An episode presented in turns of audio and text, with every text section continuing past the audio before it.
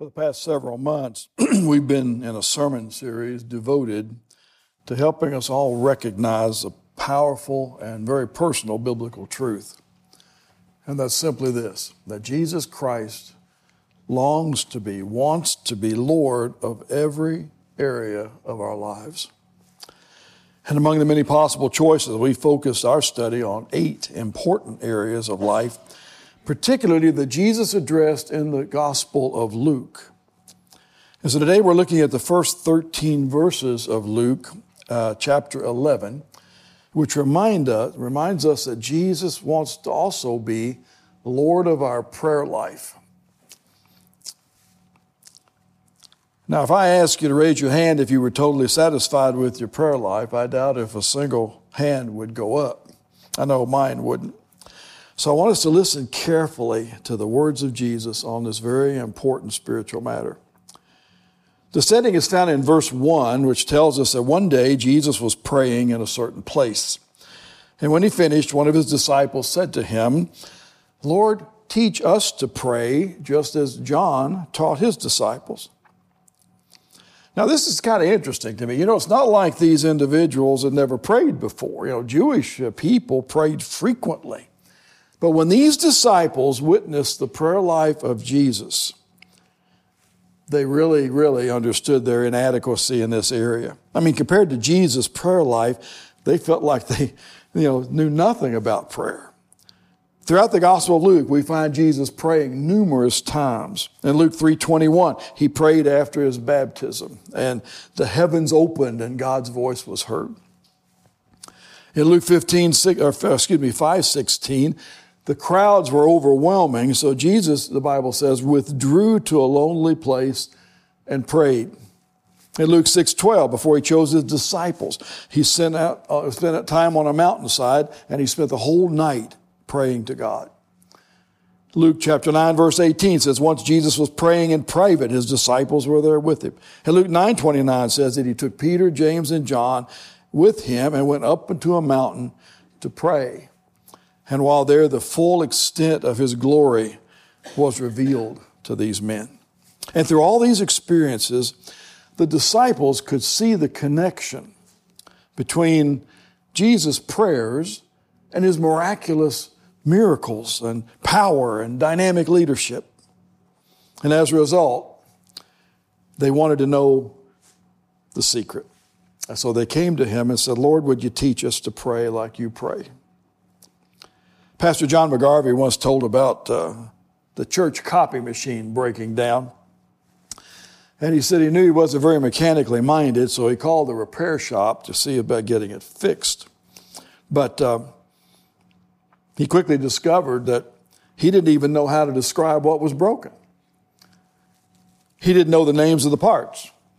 And uh, he didn't know specifically exactly what was wrong. He just knew the copy machine didn't work.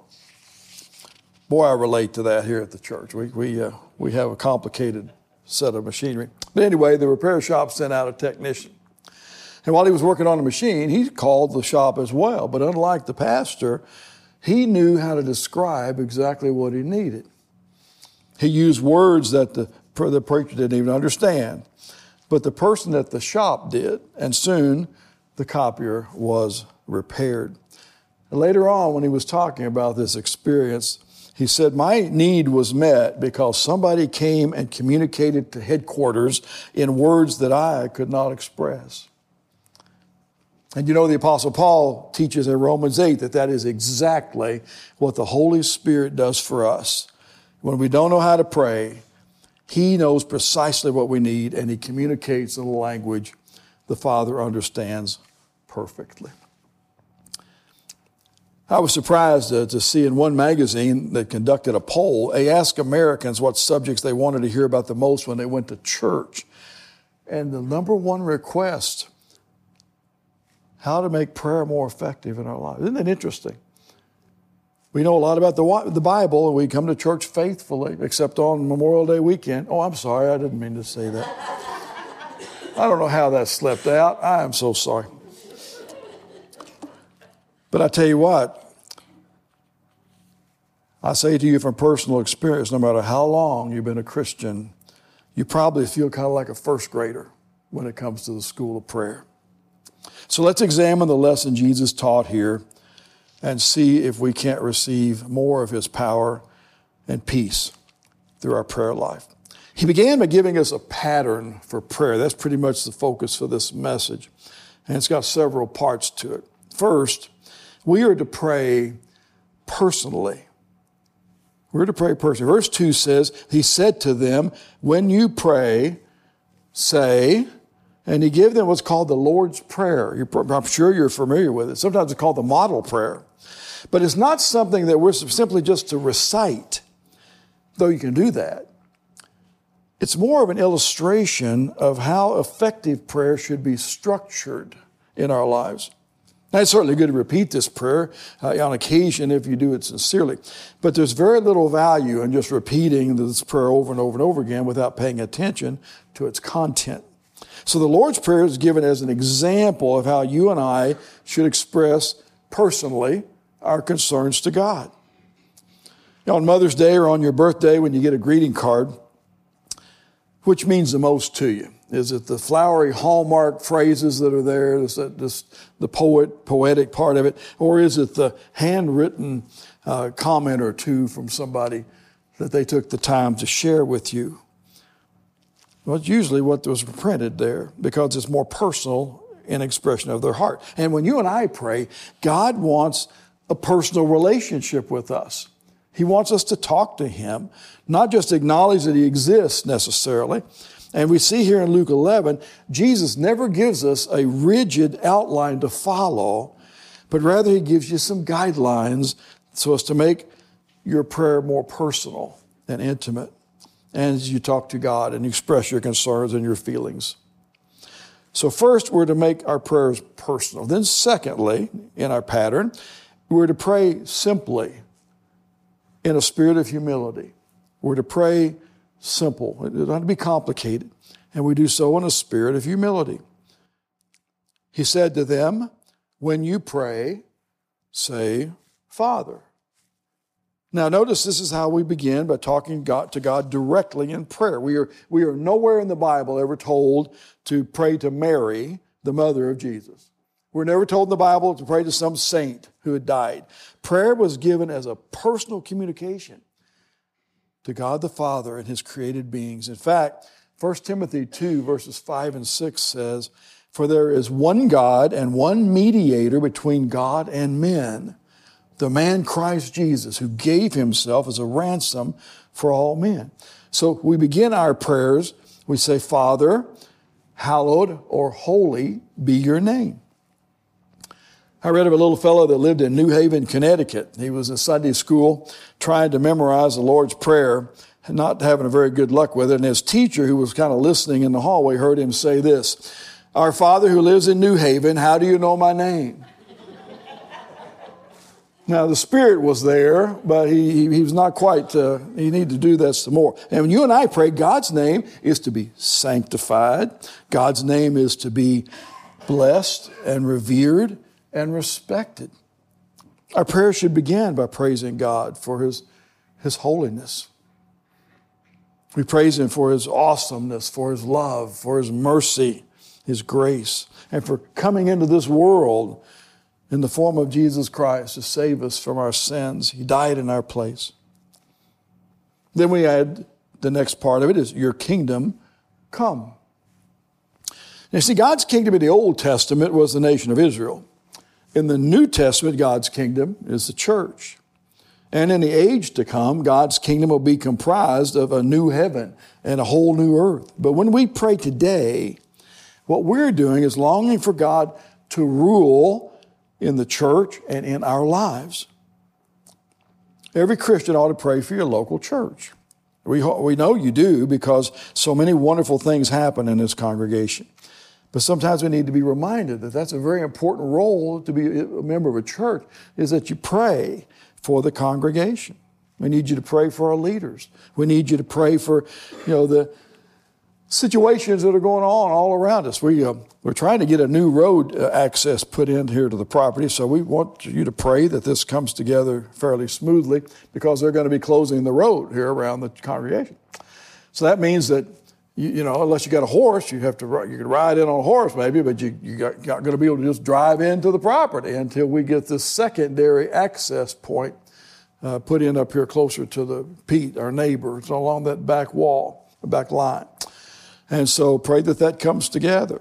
We're in the process of getting fiber optics finally here in the church. I mean, isn't that just something? I don't even know what they are. I know they got fibers in them and they do things with optics. That's all I know. But Nick is so excited, he can't hardly wait. You know, and Val is excited. Everybody's excited. But pray that these things do come together simply and easily. Pray for our neighbors. Pray for the community here. This is our place of outreach. Lots of things that you and I need to do when it comes to praying God to have his way with this congregation. We're also to pray individually, I think, for some of our family members. Not only the local church, but we have to pray for people that are going through challenges, people that are having challenges with their health, challenges in their marriages. Health issues are, are, are all over the place. We should pray for the church also throughout the world. Our Christians and brothers and sisters who live in Ukraine should especially be on our hearts in these troubled times. So we pray that God's kingdom would come and it would be fruitful and bear witness. And then verse 3 tells us, Give us each day our daily bread. Now, in spite of what people think, we cannot translate that our daily square donut. The Greek won't let us do that because they don't think they had donuts back then. But we do need to pray that God will give us our, our weekly, our monthly needs. We're to pray daily for daily bread, daily uh, sustenance. There's a ministry based in Terre Haute, Indiana called Prayer Connect. In fact, I wrote one of their magazines here today. And uh, it, it, it's, this is a tremendous resource. We've had some of their speakers come here over the years and talk to us about prayer. But this is a, this is a fabulous resource. And uh, and I'm putting the website, there it is right there. And, uh, and you really ought to get in touch with them. Um, this ministry based in Terre Haute is an excellent resource. Then, and by the way, you know, before you even leave your house, before you begin your day, before you do anything, you should verbalize your concerns to the Lord. And this helps you, especially if you say it out loud helps you concentrate. Say, Lord, help me live out my Christian convictions this week at work. Lord, help me to have patience with that person that just drives me crazy.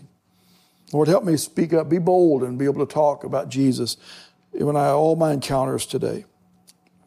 And then verse 4 of our text, we're to ask God, forgive us our sins, for as we also forgive everyone who sins against us. When you and I become a Christian, we receive forgiveness of sin, but every single day, guess what we do? We all fall short of God's glory and His will for us in our lives. And we need to ask the Lord to forgive us. Anyone here old enough to remember who Dennis the Menace was? Oh, thank you. Well, you're nodding your head. I'm amazed. That's really good. There. Somebody didn't tell you about Dennis. Well, you actually know who we're talking about? Yeah. Okay, okay, all right, good. By the way, it's good to see you this morning, too. Always welcome. This young man's training for the ministry, and uh, just need to pray for him as one of our Timothys we're sending out of our church, you know. And uh, he's also got a sweet little girl I saw him with the other day. Pray that that relationship is postponed till he gets done with all the really other stuff. So, aren't you glad you came today, brother?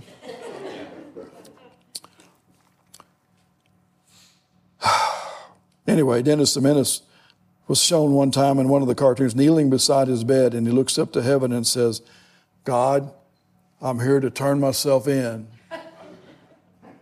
You ever feel like that? Huh? That's the attitude we are to have. Why? Because if we don't have a forgiving attitude towards others and if we don't acknowledge God's sovereignty over us, it's likely that we won't value the forgiveness of God. We need to pray, Lord, forgive me as I seek to forgive all others. And then Jesus went on and said, and, and lead us not into temptation. Lead us not into temptation. You know, every day we should pray, Lord, Remind me of my weakness so as I depend on you for your strength. By the way, notice that this is this model prayer is a short prayer. Have you ever noticed? Not very many words to it. It can be read aloud in 20 seconds. Only has 34 words in Luke's version. Now I know some people who have the gift of intercession can pray and they can pray for long periods of time. And that's that's awesome. But it's interesting to hear what Jesus said in Matthew 6 7. When you pray, do not keep on babbling like pagans, for they think that they will be heard because of their many words. Do not be like them, for your Father knows what you need before you ask. Solomon said in Ecclesiastes 5, verse 1 Guard your steps when you go to the house of God. Go near to listen rather than to offer the sacrifice of fools who do not know that they do wrong. Do not be quick with your mouth. Do not be hasty in your heart to utter anything before God. For God is in heaven and you are on earth. So let your words be few. As a dream comes and there are many cares, so the speech of a fool when there are many, many words. Isn't it interesting? You know what he's saying? He says, when you and I pray, we go to a private place. We need to communicate our personal concerns to God. We need to keep them simple, and we pray in the spirit of humility. And then, number three, we're also to pray with a spirit of boldness. We pray with a spirit of boldness. In verse 5, Jesus tells a story. Then he said to them, Suppose one of you has a friend and he goes to him at midnight and says, Friend, lend me three loaves of bread. Because a friend of mine on a journey has come to me and I have nothing to set before him. But then the one inside answers, Don't bother me. The door's already locked. My children are all here in the bed. I can't get up and give you anything. Jesus, I tell you, though he will not get up and give him the bread because he's, he's his friend, yet because of this man's boldness, because of this man's persistency, he will get up and give him as much as he needs. So I say to you, ask and it'll be given to you. Seek and you will find. Knock and the door will be opened to you. For everyone who asks receives. He who seeks finds, and to him who knocks the door will be open. Listen to this. Which of you fathers, if your son asks for a fish, you give him a snake instead? Or if he wants an egg, you give him a scorpion. And here's the key verse. If you then, if we then, though we are evil, know how to give good gifts to our children, how much more will your heavenly Father in heaven give the Holy Spirit to those who ask him? This man said to his neighbor, you know, go away, don't bother me. I don't be, be disturbed in the middle of the night. And sometimes prayer can be a disappointing experience. You know, we've all prayed for people who were sick to get better, and, and they didn't. Nick and I prayed for people to respond at the time of invitation, and then they, and, and they didn't respond. I've prayed for people to lose elections, and they have won. Some insightful person has said God answers prayer four ways yes, no, maybe, and you got to be kidding. And it's that last one sometimes I think that he hears more often. But in verse 8, again, in Jesus' parable, he says this I tell you, though he will not get up and give him the bread because he's his friend, yet because of this man's boldness, he will get up and give him as much as he needs. You know what he's saying? The guy just kept knocking on the door. Now, now we are so blessed to have a loving Heavenly Father and He is open to us and desires to hear what we have to say. But sometimes we're not courageous enough in our praying to really convince God is important. He knows our hearts. Now, understand, don't miss this. Jesus wants us to be consistently bold in our prayers. Stop comparing God to some grouchy old neighbor. That's not the point here. He's going to respond to our sincere petitions. He will. It was the Holy Spirit who moved the Apostle Paul to write these words in Ephesians 3. Now, to him who is able to do immeasurably more than all we ask or imagine, to him be glory in the church and in Christ Jesus throughout all generations, forever and ever. Amen. See, God is able to do more than we're asking Him to do, and He wants us to ask confidently and boldly. Remember when Jesus went back to Nazareth, his hometown, and he could not, the Bible says, he could not do any great works there because they did not believe in him. You ever try to witness sometimes to your family or your neighbors? They, they, they know you really well. That sometimes that doesn't work. He had all this power to heal and help people, and he wanted to do it. They had needs, but they did not have the faith needed to make their requests come to pass. And I wonder sometimes how often in our lives we miss out on God doing amazing things simply because we either don't make the request or we simply don't believe God will answer it if we do.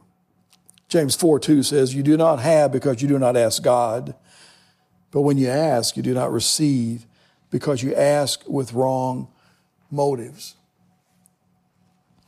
When I was in Bible college, I had a roommate at uh, Cincinnati Bible College there. Uh, his name was Eugene Neihart. And uh, Eugene was uh, one of the perfect guy you want as a roommate because he was he was intellectual and he was a brainiac. I mean, he was just what's the word nerd. He was nerdy before the word became popular. And um, but he was in the dorm one day and he looked out the window and he saw this gorgeous, gorgeous girl walking past. And he couldn't take his eyes off of her. Now, I, of course, was reading my Bible and, and not looking out the window. But, but, but Eugene, he just couldn't take his eyes off of her. And he boldly declared that day, he said, You know what? I'm going to ask this girl out. I'm going to ask God to help that woman respond. And she's just so pretty. And I told him, I said, you know, you have you have no prayer. You are a nerd, you know. You, you just don't. And you know, and, and two years later, I stood up with them at their wedding. And I want to tell you, you know, God loves us and He has unlimited resources, but He wants us to ask in faith. John Newton once wrote, Thou art coming to a king, large petitions with thee bring, for his grace and power are such that you can never ask too much. And then in verses 9 and 10, Jesus gives us a promise about prayer that reminds us, it's our fourth point on our outline, we are to pray with a spirit of anticipation. We're to pray with a spirit of anticipation. Verse 9 says, So I say to you, ask and it'll be given to you, seek and you will find, knock and the door will be open to you. For everyone who asks receives, and he who seeks find, finds, and to him who knocks, the door will be open. You see, Jesus Christ was teaching these disciples that when we pray, he's teaching us now as well, we do so with the spirit of expectation, believing by faith that there'll be a positive response. I mean, no request to God is ever ignored, no knock is ever unanswered. In fact, the verb tense here means that we are to keep on knocking, keep on asking. It's not that we want to aggravate God, but we do need to indicate uh, how serious we are and how much we believe in the power of prayer. And we're not to come to God only when there's some midnight emergency. We are to keep in constant communication with Him. The Apostle Paul talks about praying without ceasing. John 15, 7, Jesus said, If you remain in me and my words remain in you, ask whatever you wish and it'll be given to you. Now, this doesn't mean God's going to answer every single prayer request exactly the way we want it to be answered. That's not what Scripture says. I mean, that would, that would be a tremendous burden to bear when you think about it. But God will answer the prayer according to his will. And then in Luke 11 and thir- through 13, he gives this helpful analogy. All right? Which of you fathers, if your son asks for a fish, will give him a snake? Or if he asks for an egg, you give him a scorpion. And then he says this If you then, though you're evil, know how to give good gifts to your children, how much more, how much more will your heavenly Father give the Holy Spirit to those who ask him? Now, this, if an imperfect earthly father loves to give good gifts to his kids, surely our perfect Father in heaven will give good gifts to his kids, to you and me. The key word here is good gifts. You don't give a boa constrictor to a six year old. Uh, if you do, you need to come to parenting classes. You know, you need to talk to Andrea. You know, that would be tremendously harmful. You don't give a Harley Davidson motorcycle to a 12 year old. Though my wife would like to have a Harley Davidson motorcycle. And I would have to ride on the back. With my hair blowing in the. The point is, we're to ask God to believe. If we believe, we ask God, and then He gives us what is best, and we don't have to be afraid of His answer. Now, I want to close with two illustrations. The first one, kind of personal, because I knew this man so well, and the second is a historical reference that applies actually to this very weekend in time. But back in 1990, uh, Wayne Smith, the minister of my home church, failed a stress test. Now, Brother Wayne was a, a pastor who, uh, his, his favorite place in all the universe besides heaven was Kentucky Fried Chicken. And uh, Wayne would be known to, to go take buckets of chicken, not only to eat for himself, but he'd take it down to the homeless people. They had Brother Smith's name was on the wall of the bus station. So if you, want, if you need food or need some, call Brother Wayne and uh, he would come up. His whole back of his car was full of. He got all the chicken when they closed at night, and he put it in his trunk, went down, and generously helped himself along the way as he was eating. He loved to eat, but he found they found some blockages in his arteries leading to his heart, and so as he went for some more tests. While this was going on, 52 members of the Southland Christian Church were praying uh, for him. And they prayed that God would heal Wayne through medication and that no surgery would be necessary. But if that didn't do it, they prayed that Wayne would be healed by angioplasty, which again is like it's balloon surgery. Well, it ended up that he had to have triple bypass surgery, but during the procedure, the doctors found a hole in the pericardial sac around his heart, and they were able to, to fix it, to repair it. Prior to the surgery, they said there had been only 363 known cases like Wayne's, and all of them had been fatal for the patient and were only discovered during the autopsy. But had the doctors treated Wayne with medication, they believe he would have died within a year. Not from the blockage, but from the hole that was in, in that part of his heart. Had they tried the balloon surgery, they thought he would have probably died on the operating table. But Wayne recovered and continued to preach on into his 80s before he went to sleep one night and went home to be with Jesus, age of 84. You see, none of us can see the future. We don't know what's happening. We don't know what's in, in the heart or the bodies of other people. We don't really know. But we pray, Christians pray, believing that God's will be done, and we trust that He knows how to do what is best for His children. This was illustrated dramatically, though, in another uh, real time, real illustration. It was May 1940, this weekend, as a matter of fact. Adolf Hitler had stormed all across Europe. Allied forces had been absolutely unable to stop the marching of his armies. There were half a million French and British soldiers that were trapped along the coast of a place called Dunkirk. You may have seen the movie. At any rate, the Germans were just 16 miles away and were already bombing from the air, and trapped soldiers there were facing certain death. So, back in England, several British leaders got together and said, we, maybe we just cut a deal with Hitler. And they said, no, we're not going to do that.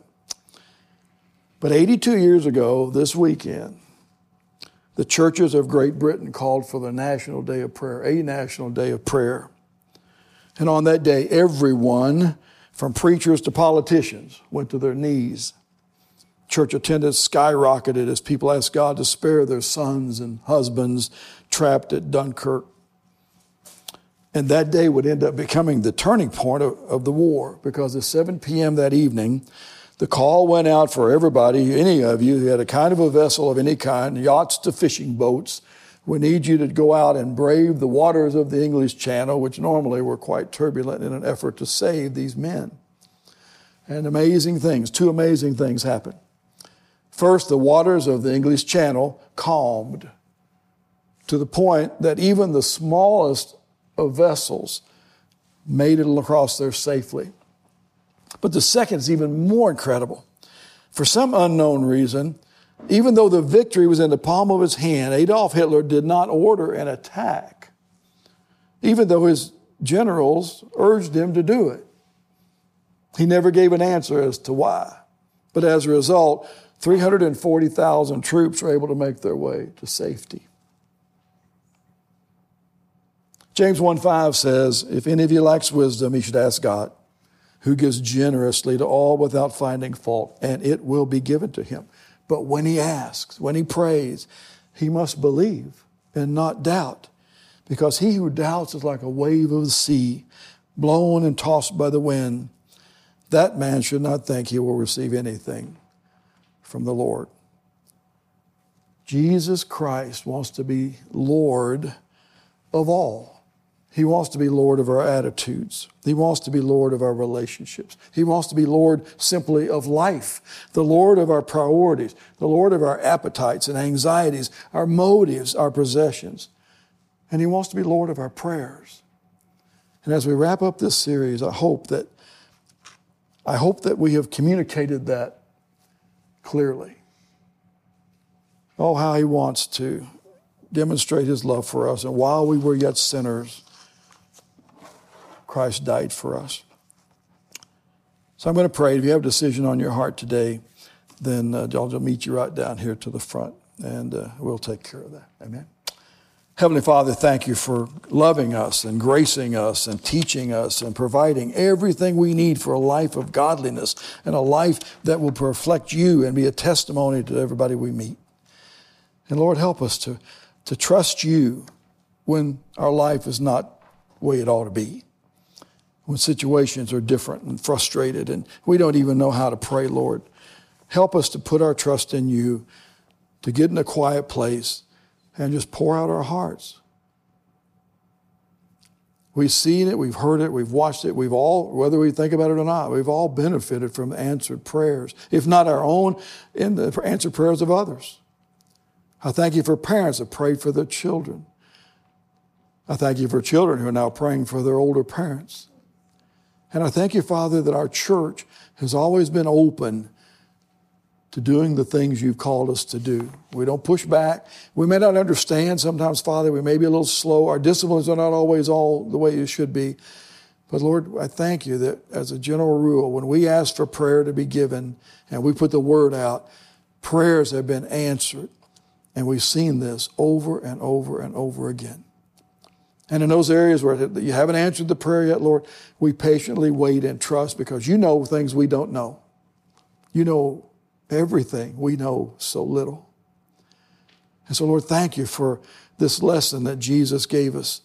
Now help us take it with us and apply it, not just in the moment, but for the rest of our lives, to remember, to trust you, and to get on our knees and just say, Lord, we can't do it. We can't fix it. We can't make things better, but you can. And help us do that in a spirit of faith and confidence that we see all through the Bible. Help us imitate that in our lives now. Lord, we love you. We thank you so much. In Jesus' name, amen.